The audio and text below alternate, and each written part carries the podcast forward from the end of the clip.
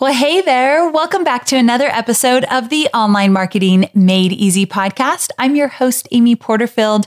And today I'm going to share with you three decisions that I should have made sooner.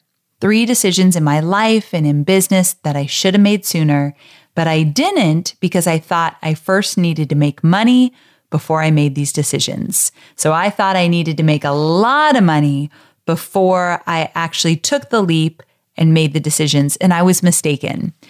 I am on a mission in my business to help entrepreneurs make the kind of money they want to make in the way they want to make it by building an online business. So I want you to experience financial freedom in whatever way that means to you. And so that is my mission. And I want to help you make lots of money and lots of impact in those that you serve. But also, I want to make sure that you don't make the same mistakes I've made along the way. And listen, friend, I have made a lot of them. I've been building my business for 10 years now. It is insanely profitable, incredibly successful. I am very, very fortunate. It took a while to get here and there were a lot of missteps along the way, but I'm in a really great place in the business. And I've been making some really big decisions lately, but I just realized as I was reflecting on them, I could have made these decisions sooner and I should have. So let's just get to it. I'm going to share these with you, but here's why I'm sharing them with you. I'm not sharing them with you to be extra vulnerable or to like show you a special side of me or anything like that. I, I literally just want to cut through the noise and say, I'm sharing these with you because I don't want you to make these same mistakes. I pray that you walk away from this episode and you at least take action on one of these mistakes I've made and you make the decision to take action on them sooner, like right now, no matter where you are financially. So that's what my hope is for this episode. Okay, so let's just get to it. Are you ready? All right. The first decision that I waited to make until I was making good money was hiring a financial advisor. Now, there might be a few different names for a financial advisor, but I'm talking about somebody who will look at the money you're making now and the money you want to make and help you create a financial portfolio, whether it be investing or buying property or saving or whatever it might be. They are somebody that you trust that will help guide you and make sure that you are making really good financial decisions now and in the future. So I've had a financial advisor for a few years, but I wish that I started with a financial advisor 10, 15 years ago. So I'm 43 years old, and I really do believe that if I started in my late 20s, early 30s, it would be a whole lot easier now. Now, I'm very fortunate that we make really good money, so I could start to build it up quicker than most. However, dang it, I could have done some amazing things if I would have made the decision to hire someone I trust early on. So here's the thing you might not be making a lot of money right now, However, if you get into the habit of investing early and you get in the habit of deciding how much you're going to save and in which way you're going to save and in which way you're going to invest, even when you're making, let's say, $50,000 a year, can you imagine those habits and those rituals and those beliefs and, and your thought process, how, how that will shape you early on and how you can use that when you're making bank in a few years from now. I mean, if I'm on a mission to help you grow your business with digital courses, and if I'm on a mission to help you make a lot of money and make a big impact in your business, then we are just going to put it out there in the universe that you're going to be making a lot of money. Heck, you might even be making millions in a few years from now. But don't wait to get a financial advisor that you really trust and that will help guide you early on. Now, I'm not going to get into all the specifics around a financial advisor and my beliefs around investing and saving and all that. That's not what this is about.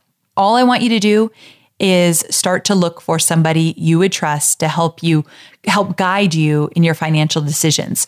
My team, most of the people on my team are pretty young. They're in their 20s and 30s, most of them. And I tell them all the time, get a financial advisor like now. Now is the time. And so I've been telling everybody this for a few years now based on my mistake and my misconception that, well, they're not going to really be able to help me unless I'm making tons of money. That is not true. I want to also tell you something cool in the sense of I'm really proud of Hobie and I and how we did this. I think we talked about this on a episode we just did. So forgive me because you probably already heard this, but we had a lawyer that we were working on in the business and he was a lot older than us. And he was really wealthy and you could tell he's had money for most of his life meaning once he started his career he saved he invested he made smart decisions and he took his finances really seriously. And so hobie and i worked with this lawyer for um, a little over a year. And when we were wrapping some stuff up that he was helping us with i looked at hobie and i said whoever his financial advisor is, we need those people. That's who we want to work with because he's obviously doing many things right when it comes to his finances. Because he would give us little tips and strategies and advice over the year we worked with him. And it was really solid stuff and it was grounded and conservative. And we like that. Being a little bit older, we don't want to get too crazy with our money right now. And so we asked him, we said, who is your financial advisor? And he said, Well, I've been working with them for 20 years. Like, no surprise. I'm not surprised whatsoever. And so we did some investigative work and we interviewed with the financial advising team and, and they're fantastic. And we've been working with them for a little while now. And so I loved how we found our financial advisor because we first worked with someone we trusted and then we said who who are you using? Like who do you trust? And so i feel like recommendations like that go a long way. So anyway that is the first mistake hobie and i made. We waited way too long to start working with a financial advisor. I wish we had started way way early even when i wasn't making good money. Okay so number two is that I waited way too long to grow my team. And this is a new realization. So, one of the things that's kind of funny about being an expert online and teaching your students and, and being a public figure in the sense of in the small little world I'm in, how I've been around for a while now. And so I have given advice that have, has worked really well for me. And I've talked about having a small but mighty team for years and years and years. And I've also been very against growing a bigger team. Now, bigger teams, smaller teams, small but mighty, that's all relative, right? It, when I say what's a small but mighty team, you might say, well, I say 20 people on the team is a small team, where I would say like two people on a team. That feels like a good small but mighty team. Like I coming from corporate and just being so done with that world, I didn't want anything that even resembled a business that was in the corporate environment. So I always thought keep the team keep the team small and nimble, and that's going to serve you well.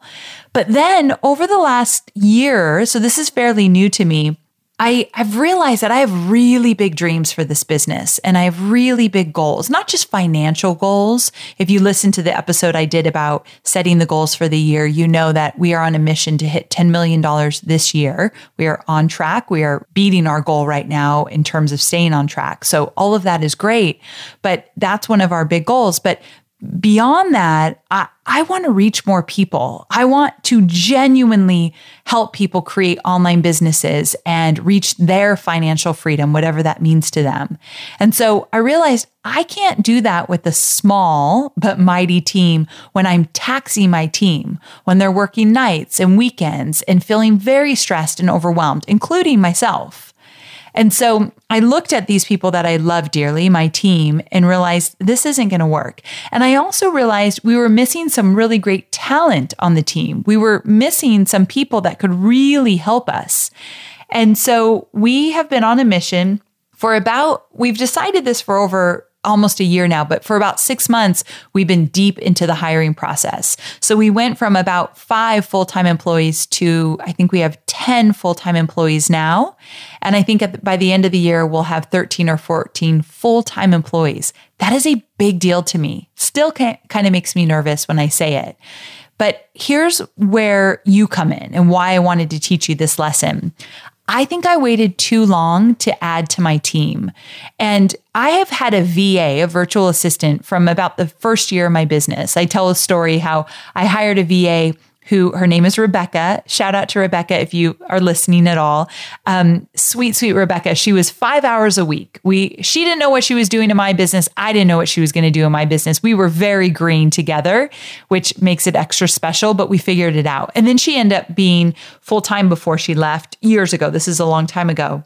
And so I've always had a virtual assistant to help me, but I'm talking about a project manager, or if you subscribe to the book Traction, like I do, an integrator, which is Chloe on my team, and somebody to run your community, and somebody to run your customer support, and somebody to help you with your content. Like those are some core positions that if you want a business like mine, if you want to create digital courses or a membership site or masterminds, uh, you definitely are going to want a community. You're going to want a project manager. You're going to want somebody to run your customer support. These are some core positions that you're going to want to look into.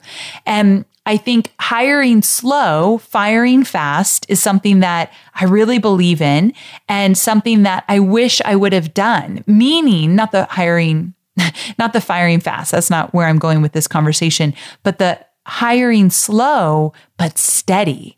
So years ago, I should have been building up my team just a little by little. Hiring five full time employees in the last six months, I don't suggest that to anybody. It is, it is something that I knew it was going to be rough for a bit to get everyone trained. And I said, bring it on.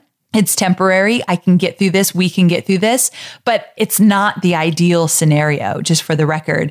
Hobie's ex wife, Tracy, she is, you all know that she's a dear friend of mine, and Hobie and her are really close, and she set us up you've heard the story. If you haven't, there's an episode about it with Hobie and I. However, um, my point being is she is an HR recruiter and she's come into the business as a contractor and she's helped me hire all these people. And she said, Amy, you know, this is really tough when you hire this many people so quickly. And I know she's right. It has been tough, but it's also completely worth it. Like you guys know, when you're on a mission, when you when you're like bring it on, I'm ready for this, you're going to get through even the hard stuff, but you don't have to. So my advice to you so you don't make the mistake that I made is in your first year of business, definitely look into hiring a virtual assistant. I think that's where everyone should start. In your second year of business, I would start considering a project manager, or if you read Traction and Rocket Fuel, two books I love, same author, Rocket Fuel, Traction, this idea of an integrator. I, I love having an integrator on my team. And I think that's a really important role to hire on in, let's say, your second year of business. If, if you can swing it, do it. Now, you might be saying, Amy, how do you hire people when you don't have a lot of money? Well, maybe you don't hire full time in the beginning. Maybe you can't hire the top, top talent right from the get go, but you can figure this out. You can find the the money to hire and maybe you take a little less in the beginning so that these people can help you build the team. They can help you get some systems in place. They can help you start bringing in more revenue. So from there that's when you start you want to start looking at the other areas of your team. And here's a little hint for you. If you do read the books Rocket Fuel and Traction, you'll learn about something called EOS, Entrepreneur Operating System. And we use EOS in our business. And this is not something that you need to dive into right away and tackle.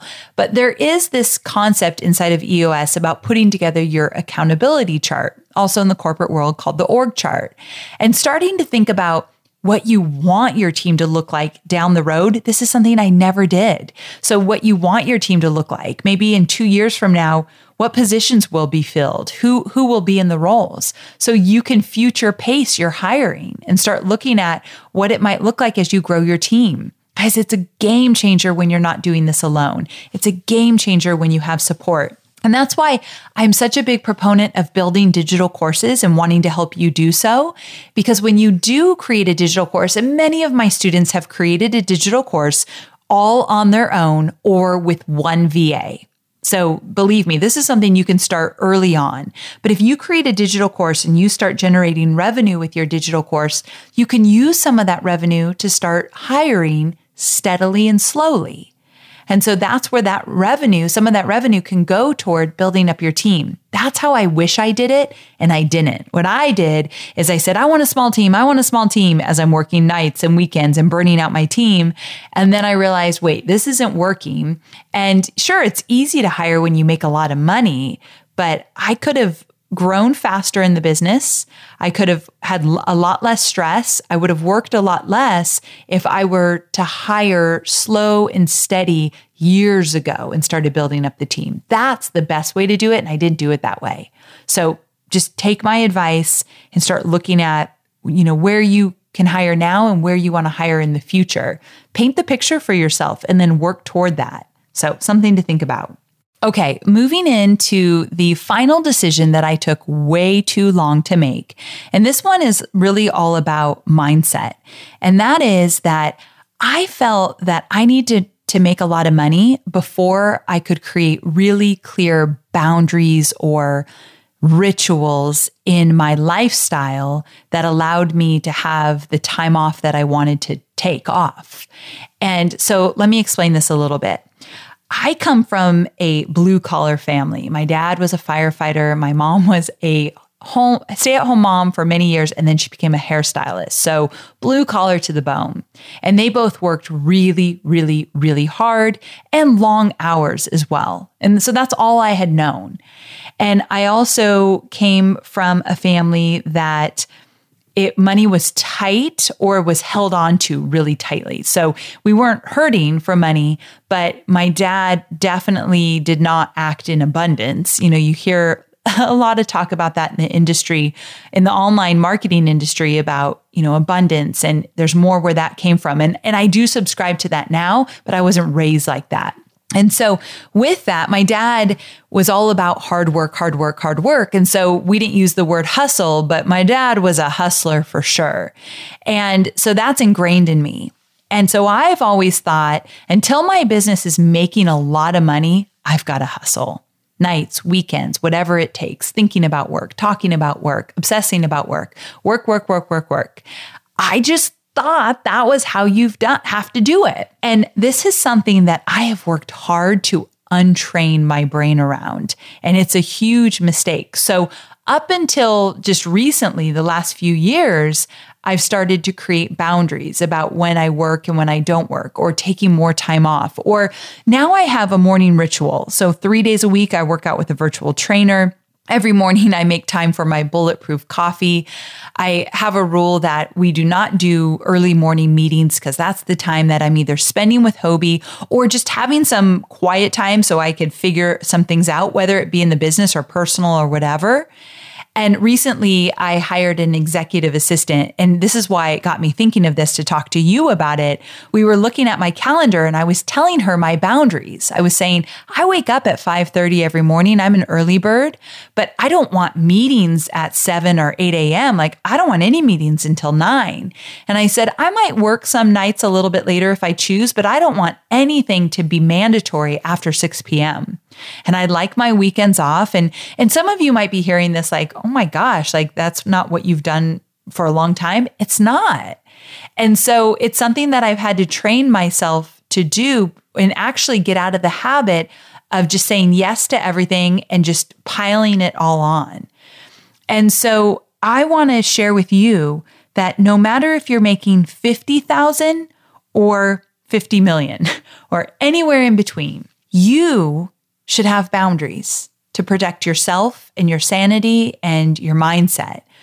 I want you to have morning rituals, whatever they look like for you. Like every morning, I walk scout. Every morning. It's just part of my morning ritual. One, I'm obsessed with my dog and I think he needs a walk and deserves it because he's he's so sweet and so cute. Two, it's good for me and my mind and my body. I like that time. I like to listen to podcasts and walk scout. Like that is a non negotiable. I want you to have any non negotiable what it means for you every single morning before you do any meetings or any work stuff with anybody else on your team. And I want you to tell yourself when you're going to stop working and also what do weekends look like and what about vacations and all of that. You don't have to be rolling in the money to have boundaries and rituals. One of the things that has helped me a lot is Michael Hyatt's full focus planner. We're doing an experiment on my team, and I'll share this experiment with all of you when it's over. But everybody on my team has a full focus planner. I'll link to it in the show notes if you don't know what I'm talking about. And I used to just have a pad of paper where I'd write from like 6 a.m. to 6 p.m. and I'd write every hour on the pad of paper and then write in my tasks and whatever. And that worked for me for a long time. Super simple. I like simplicity. However, I wanted to get more intentional about how I spent my mornings, what I did during the day, what I committed to, what I got done, and I wanted my team to do the same. So everyone for the next 90 days is using a full focus planner every day in my business and we're actually slacking the the daily plan to each other in a Slack channel. We're not necessarily reading everybody's, but we're just keeping ourselves accountable. And the reason for that is one of the things I love about the full focus planner is Michael talks about morning rituals and end of day rituals. And that really got me into the habit of having these habits that I do on a regular basis. And I could have done this when I was making a whole lot less money, but I felt like I was having to hustle and I said yes to everything and I had very few boundaries. Like I was going to miss out on something. I FOMO was alive and well with me. And I think that that burned me out many, many times. I can look back in the 10 years of building this business and there were many moments of burnout. And so now I'm committed to making sure I protect my time and having an executive assistant or personal assistant, virtual assistant, whatever you want to call the person that's going to support you, having them be an advocate to support your boundaries is really helpful as well. So going back to the other mistake I made, waiting too long to hire, I think if you do hire a virtual assistant, have that person be your protector of your calendar and your meetings and the time off and the time on. Don't just leave it up to you because you're going to want to pile it all on because you're excited or you're nervous. You're nervous that you're not going to make enough money or you're excited about your mission or a little bit of both. But that, that urgency of wanting to make it all work breeds hustle and yes, I'll do it all. So maybe having a virtual assistant kind of watch over that calendar like I have my executive assistant do, that is really helpful. So this last one, I've learned the hard way. It's like a work in progress. I still have to check myself on this one. But if I started, let's say 10 years ago, protecting my mornings and my time off and shutting down the work earlier than usual, like what I would was doing, I think it would create a better environment for me. I think I would have been more creative. I would have come up with better solutions. I would have likely um, made more money and a bigger impact because I do believe that you can do less and make more. I've proven it to myself many times over the last 10 years, but I've also then reverted back to hustle, hustle, hustle. So, this is me being a work in progress, but just really sharing with you. Remember, this episode actually is not about me, although it sounds like it is right now. Let's go back to you. My my lesson for you or my hope for you, I should say, is that you create morning rituals and boundaries and non-negotiables no matter how much you're making right now. And I believe that you will be a better entrepreneur if you do so. I really do. And if you look at some of your mentors, I bet some of them, like obviously I'm not the perfect example in this area, but some of the people you follow, I bet they're a really great example of um, putting themselves first and taking the time and the self care and all of that.